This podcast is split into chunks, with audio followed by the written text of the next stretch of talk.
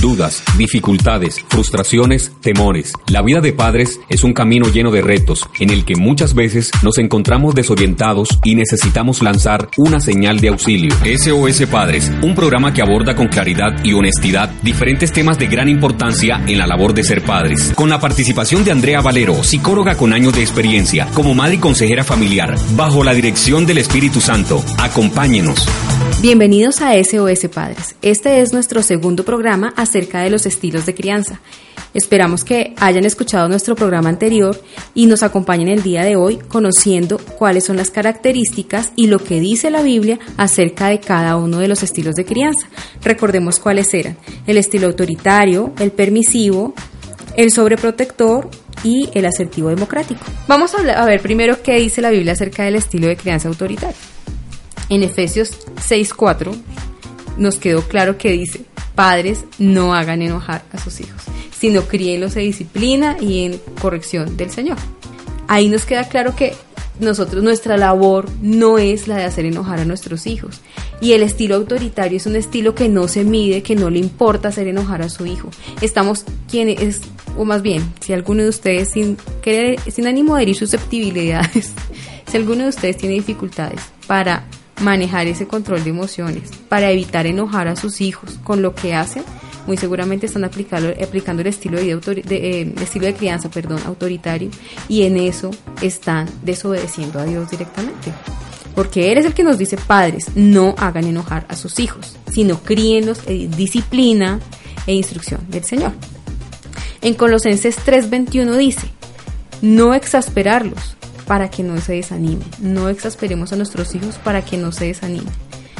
Y no hay nada más exasperante, yo creo que todos hemos tenido la oportunidad de, si no vivirlo, si presenciarlo, de una mamá o un papá cantaletoso que no hace otra cosa sino exasperar a su hijo. Y cuando llegamos a, y cuando se, esa situación, digamos que persevera, los hijos se desaniman se cansan, se aburren de la cantaleta, ya no quieren hacer nada, no quieren saber nada de nada, porque nunca encuentran otra respuesta. Es por eso que el estilo de crianza autoritario genera hijos rebeldes por impotencia. Es decir, los niños son esos niños que dicen, o las abuelitas decían, es que está curtido el niño. Porque le han dado palo, le han dado tantos castigos, cero premios, que era lo que hablábamos al principio también. Les han dado solo normas y han habido críticas sobre su vida independientemente de los esfuerzos que haga como ese es el estilo que predomina, los niños o los jóvenes terminan en rebeldía, porque ¿de qué sirve esforzarme en hacer las cosas bien si siempre voy a ser castigado? Otra característica u otra consecuencia de este estilo de crianza es una actitud de huida o engaño. Entonces los muchachos o los niños aprenden a engañar o a huir de los castigos a través del engaño o a través de, de una escapatoria. A veces los niños Encerrarse en su se encierran en su cuarto, tratan de estar todo el tiempo posible fuera de sus casas, haciendo tareas, ayudándole, se regalan para ayudarle a hacer oficio a la vecina, lo que sea, con tal de no estar en su casa. También ellos se vuelven niños o personas rígidas. No son personas amables, amorosas, flexibles con los demás, condescendientes, sino también se vuelven rígidos con ellos mismos y con los demás, porque fue lo que les enseñamos también hay una baja autoestima y una eh, escasa autonomía. Son niños que si no, les, si no tienen un policía al lado, o jóvenes que si no tienen un policía al lado, no van a poder hacer lo que tienen que hacer, porque se acostumbran a tener esa presión y esa exigencia encima, por un lado, y por otro lado tienen una autoestima muy baja porque han sido niños que han sido criados con la crítica permanente. No eres suficiente, lo que tú eres no es, eh, lo adecuado, no es lo, adecuado, no es lo bueno. Que yo quiero. Exactamente, y esto termina lastimando mucho la autoestima de los, de los niños y de los jóvenes. Aparte, son niños que se vuelven agresivos o muy sumisos. Son, no sé si en alguna oportunidad ustedes hayan tenido la ocasión de ver niños que han sido agredidos físicamente o maltratados físicamente o emocionalmente son niños que también se vuelven agresivos. Yo he tenido la oportunidad de verlos y son niños, es muy fácil identificar un niño que ha sido maltratado, porque son niños agresivos y violentos con otros niños. Y muy temprana, a muy temprana edad ya podemos ver esas consecuencias de un estilo de crianza autoritario. O son niños que son completamente sumisos, que solamente están muditos todo el tiempo y simplemente tratan de obedecer lo que les digan pero no proponen, no hablan, no son ellos mismos, no son niños, no, se no son alegres, no se, no se expresan de ninguna manera. Y todo esto lastima y daña la vida de un niño en formación. Pero ahora vamos al estilo de, crianza permisivo. El estilo de crianza permisivo, ¿qué dice la Biblia acerca de él? En primera de Samuel podemos encontrar el relato del que hablamos eh, en una oportunidad anterior, que habla acerca de los hijos de Eli y cómo Eli no les puso límite a, a, sus hijos. Pero vamos un poco más allá de eso y vamos a ver en Proverbios 3:12 que dice, Dios disciplina a los que ama, como corrige un padre a su hijo querido. Ahí nos queda muy claro, ¿cierto? Si nosotros somos permisivos, no estamos poniendo normas a nuestros hijos, no estamos ejerciendo, no estamos poniendo esa disciplina y corrección, amonestación del Señor. Estamos desobedeciendo a lo que Dios nos está diciendo. Y Dios es muy claro aquí en Proverbios cuando dice que es importante para un padre, para un buen padre, corregir a su hijo. La corrección va directamente, es directamente proporcional a nuestro cariño, nuestro amor hacia nuestros hijos. Si los queremos, los disciplinamos así como Dios corrige a aquellos a quien Él ama. En Proverbios 13:24 encontramos que dice, no corregir al hijo es no querer, que es lo mismo que acabamos de decir pero en sentido negativo. Si le quedó alguna duda de que corregir a su hijo es porque lo ama, aquí lo está diciendo en, sentido negativo para que no haya lugar a dudas. sí, Así si no corrige a su hijo es no querer. Y en Proverbios 29:15 dice, la vara de la disciplina imparte sabiduría, pero el malcriado avergüenza a su madre. Es muy claro. Nosotros no, no nos podemos permitir ser permisivos con nuestros hijos porque estamos primero desobedeciendo a Dios, yendo en contra de lo que es justo y recto delante de Dios. Y no podemos encontrar una buena consecuencia si así actuamos. Vamos a ver cuáles son las consecuencias del estilo permisivo. Cuando ejercemos o cuando el estilo permisivo predomina, genera niños inseguros e inconstantes son niños inseguros de sí mismos, no están seguros de si hacerlo o no hacerlo, de tener las competencias para, y son inconstantes. Empiezan a hacer una cosa y no la terminan. También hay falta de confianza en sí mismos, porque nunca les permitieron eh, poner en práctica sus habilidades, nunca les permitieron enfrentarse a los retos de la vida para sentir que tenían las competencias para superarlos. Por lo tanto, son niños o personas que se sienten sin las competencias para superar los retos de la vida. Hay bajo rendimiento escolar por poco esfuerzo. Son niños que sí están tan tranquilos porque no hay normas que fácilmente dejan de hacer la tarea, fácilmente dejan de cumplir con sus deberes y no hay mucho esfuerzo en, su, en sus deberes escolares y por tanto un bajo rendimiento. Hay baja tolerancia también a la frustración. Son niños que cuando les dicen en este momento no puedes tener lo que tú quieres, son niños que eh, hacen pataletas, se ponen a llorar, tienen baja tolerancia a la frustración, ¿qué es lo que esto significa? Cuando hay una situación frustrante para ellos, no la toleran. Entonces se derrumban en llanto, en pataleta, o se aíslan y no quieren hacer nada. Y también hay cambios frecuentes de humor. En este, recuerden que el estilo permisivo es en el que no hay ni castigos ni premios, que hay una indiferencia, no tienen claras las normas porque nunca se las han puesto claras. Es lógico que entonces que puedan tener cambios frecuentes de humor porque no saben, no tienen claras las reglas de juego en la vida. Entonces no saben cómo enfrentarse a la vida y en cada momento que se les presenta una situación conflictiva no saben cómo enfrentarse a ella, su, su estado de humor cambia mucho. Cambia de la frustración al enojo, a la alegría, a la euforia, Cambia mucho y son muy variables emocionalmente estos niños. El estilo sobreprotector, que era el que Madeleine nos decía que tal vez hubieran aplicado con ella. Vamos a ver qué dice la Biblia acerca de esto. En Job, no sé si recuerden el libro de Job, Job que fue un hombre justo y recto delante de Dios como ninguno, decía.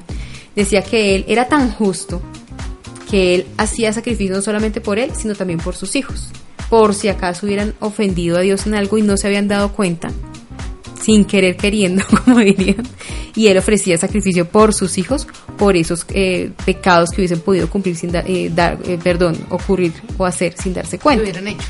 Exacto. Él estaba siendo sobreprotector con sus hijos. No les estaba diciendo, hey, tengan cuidado, esto es lo que deben hacer, esto es lo que no deben hacer, poniendo normas, límites claros, dando disciplina, instrucción del Señor. Y eso que era el más justo sobre la tierra pero estaba siendo sobreprotector con sus hijos. En eso lo podemos ver. Y más adelante vemos cómo ese estilo sobreprotector de Job no ayuda a sus hijos. No los libró del castigo y no los libró, no del castigo, sino del, del juicio sobre sus vidas. Todos los hijos de Job mueren, todos, en un solo día. Y ni siquiera todos los sacrificios que hacía Job por ellos los pudo librar de esta situación. Nosotros obviamente no queremos lo mismo para nuestros hijos, ¿verdad? Aparte de esto, el ejemplo y el modelo de lo que es una relación entre padres e hijos es el modelo de Jesús y el Padre, ¿verdad? Y en el Getsemaní, en el huerto de Getsemaní, podemos ver claramente cómo Jesucristo siendo hijo dijo que se haga la voluntad del Padre y no la mía. Cuando somos sobreprotectores con nuestros hijos es todo lo contrario, ponemos a la inversa este orden y siempre están primero las necesidades, la voluntad de nuestros hijos que la nuestra. Les estamos a nuestros enseñando a nuestros hijos que es la inversa, la relación inversa, que es la voluntad de ellos la que está por encima de la nuestra y esto está mal. Y en Samuel, en 1 Samuel 2.29, vemos cómo Dios le reprocha a Samuel no haberle sido estorbo a sus hijos cuando estaban haciendo lo malo delante de él. Cuando somos sobreprotectores, les evitamos cualquier regaño, castigo, sufrimiento, circunstancia y evitamos entonces también ponerles normas y ejercer control sobre ellos, pero de esa manera les estamos haciendo un gran daño.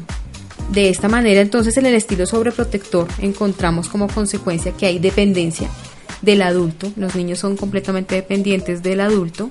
Es decir, necesitan de la mamá o del papá para ayudarles a abrir el frasco, para cruzar la calle, para hablar con la profesora, para ir a la tienda. Se vuelven dependientes. Hay escaso autocontrol. Los niños no saben autocontrolarse porque nunca han ejercido esta labor. Siempre ha sido otro el que les ayuda a ejercer ese control y hacer las cosas por ellos. También hay una baja tolerancia a la frustración en este caso porque siempre hay otra persona que hace las cosas por ellos y cuando tienen que afrontar las situaciones por sí mismos no están preparados para ellos, para ello, perdón, y se frustran fácilmente. También hay una inseguridad y baja autoestima, porque los niños nunca pusieron en práctica esas habilidades, talentos que tenían, nunca se los permitimos y nunca se les permitió a ellos entonces sentirse seguros de ellos mismos, de sus capacidades, de sus talentos, porque siempre les hicimos a un lado y nosotros hicimos las cosas por ellos. Y también hay muchas actitudes egoístas, porque les hemos enseñado que ellos son el centro del universo y siempre está su voluntad por encima de la nuestra y la de todos los demás. Estas son consecuencias negativas del el estilo sobreprotector. Y bueno, hablábamos también del estilo negligente, que era, digamos que, em, complementario al estilo permisivo. Y realmente lo que ocurre cuando unos padres son negligentes es que han abandonado la misión que Dios les ha encomendado de criar a sus hijos en disciplina y amonestación del Señor. Y eso, por supuesto, está mal, es un abandono igual de, dañino que el físico, igual que un padre que abandona a su hijo y lo deja al cuidado de otra persona y se fue, es lo mismo, genera el mismo daño que un padre que aunque viva en la misma casa con ellos, no esté para ellos, no les dé corrección, disciplina, no les instruya, no les dé tiempo, no hable con ellos. Y bueno, habiendo pasado por todos estos estilos de crianza, vamos entonces al estilo de crianza asertivo, ¿sí? Que es el que, según la psicología, deberíamos nosotros implementar, pero deberíamos también eh, compararlo con el modelo de Dios.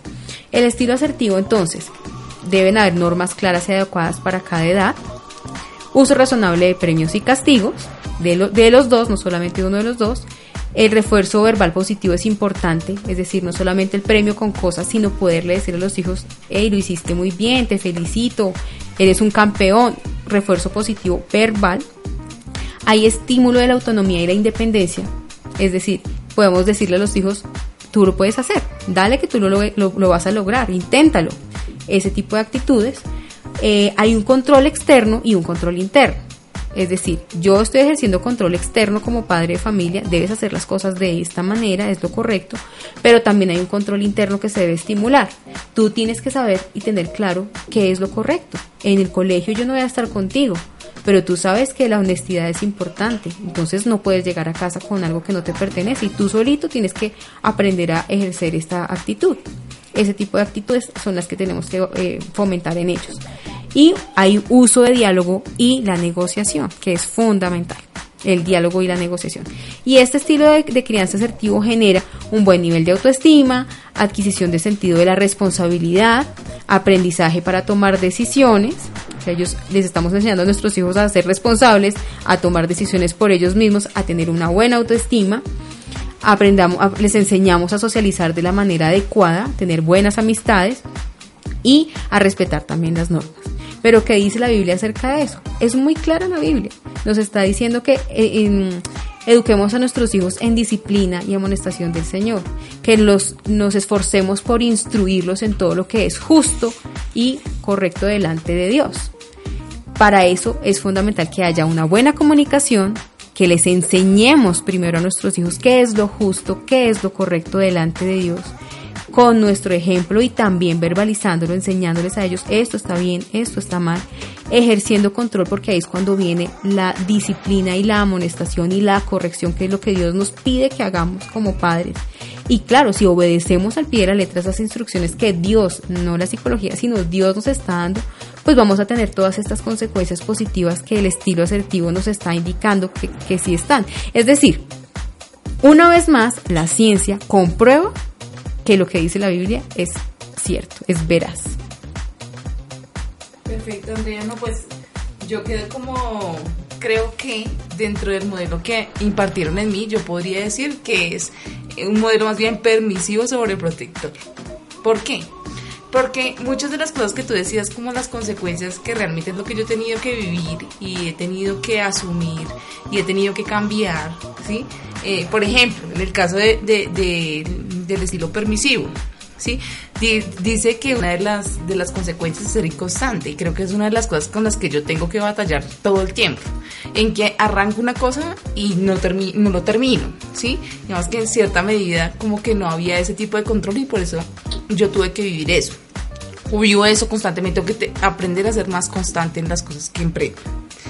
Em, y también pues sobreprotector, obviamente, esa es una... Entonces digamos que los papás pueden estar ejerciendo dos, no solamente uno, eso es lo que yo puedo, digamos, analizar de este ejercicio, y es que podemos estar ejerciendo dos, em, estilos, de, crianza, al mismo tiempo, exactamente. Yo, yo creería que de acuerdo a lo que, a lo que yo veo de las consecuencias de lo que yo tengo muy arraigado dentro de mí, podría ser permisivo sobreprotector ese podría ser el modelo que, que digamos, predominó sobre, sobre mi vida. Y lo que dices es muy importante y muy valioso, Madeleine, porque no solamente nos estás haciendo caer en cuenta acerca de que no es que una familia tenga un solo estilo de crianza y tenga que ser uno solo y no pueda tener características del otro, no, realmente incluso por momentos podemos ser más autoritarios y en otros momentos más permisivos, podemos estar fluctuando de uno a otro estilo de crianza o tener un estilo de crianza compartido, como, como lo que tú nos señalabas. Y no solamente eso es muy importante, sino el hecho de que tú misma nos dices que has comprobado en tu vida cómo esos estilos de crianza han generado unas consecuencias en tu propia vida. Es decir, que esto no es carreta, esto pasa. Y como padres yo creo que deberíamos irnos con una conclusión muy importante. Y es que no debemos excusarnos en que ya dejamos de hacer esto que sabíamos que estaba mal y entonces nos sentimos tranquilos, de eso no se trata, sino poder vislumbrar en qué estamos fallando para empezar a corregirlo porque todos, sin excepción, todos como padres, como seres humanos, cometemos errores. Y es importante que si nos podemos dar cuenta de esos errores, empecemos a hacer algo para corregirlos. Si creemos que no estamos cometiendo ningún error, pues hay que examinarlos un poco más a fondo, porque con toda seguridad los estamos cometiendo. Pues muy interesante, Andrea. Gracias por invitarme a tu programa. Creo que me llevo bastantes tips eh, no solamente para mí, digamos que tengo que mejorar en muchas cosas y que eso viene de la crianza que tuve eh, con mis papás y con mis hermanas y de cómo me aprovechaba de una otra manera de, que es gracioso en este momento, pero es verdad, yo conscientemente aprovechaba que, que digamos me sobreprotegían y mis hermanas terminaban haciéndome las tareas del colegio. Claro, y eso que tú dices es muy cierto, Madeleine. Tú tienes la, eres afortunada porque ahora sabes cuál fue el estilo de crianza que utilizaron contigo, eh, los que fueron predominantes, por así decirlo, y sabes que, digamos, tienes una predisposición con tu hijo a repetirlo y vas a estar seguramente más atenta a tratar de evitar caer en los mismos errores. Y eso es lo que debemos hacer todos nosotros, todos nosotros por instinto vamos a intentar o vamos a terminar repitiendo el patrón que aprendimos de nuestra casa. Pero si hoy usted se dio cuenta que hay un patrón aprendido en su hogar del de, estilo de crianza que utilizaron con usted, va a poder tener más cuidado hacer, a la hora de ejercer disciplina sobre sus hijos para evitar caer, en los errores que cometieron sus padres.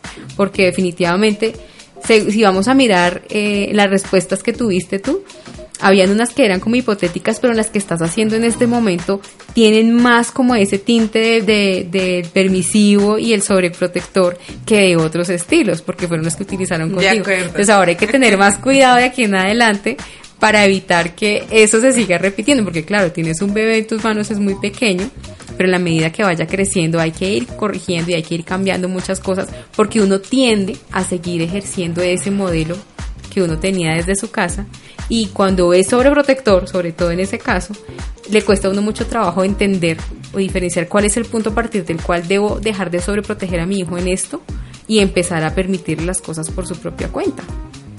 Es muy difícil establecer, es decir, este es el momento en el que debo dejar que mi hijo se bañe solo. Eso creo que en muy pocos libros está dicho y uno no lo tiene muy claro. Y a veces llega, a mí me pasó, llegar al colegio de su hijo y decir, bueno, ¿y ustedes cómo hacen, cómo sus hijos se visten? Todos los niños se vestían solos y yo me sentía como una cucaracha porque me di cuenta que yo era la única que lo vestía todavía a mi pequeño hijo de cuatro años. Entonces, ese tipo de cosas son como despertares para que uno se dé cuenta de las cosas que no está haciendo tan bien, a pesar de que lo está tratando de hacer de, lo me, de la mejor manera y conscientemente hace su mejor esfuerzo, pero aún así cometemos errores. Así es. Gracias a Dios por, por la palabra que nos dejó y que nos permite hoy acercarnos a eso, a lo que debemos hacer conforme a su voluntad para que de verdad seamos personas felices y cumplamos su propósito en esta en este mundo. Claro que sí, ese es el mensaje. Realmente el manual está ahí, está en la palabra de Dios y si nos apegamos como padres a cumplir con lo que Dios nos pide como papás, vamos a tener la completa seguridad de tener también lo que Dios dice como consecuencias positivas, como premios o como bendiciones por haber obedecido su palabra. Entonces, esta es la invitación que les dejo leamos la palabra de Dios, vayamos a ese manual, vayamos al mejor consejo del mayor experto que es Dios mismo que nos puso nuestras manos a nuestros hijos, pidámosle a Él dirección y seamos muy diligentes en obedecerlo. Y vamos a ver las consecuencias y vamos a ver realmente la bendición que es esto para nuestras vidas y las de nuestros hijos. Muchas gracias por acompañarnos y nos vemos en una próxima oportunidad. El tiempo se ha agotado por el día de hoy, pero puedes enviarnos tus comentarios y temas sugeridos a través de nuestras redes sociales, arroba en Twitter y en nuestra fanpage de Facebook, arroba Colombia. Nos encontramos en nuestra próxima emisión de SOS Padres.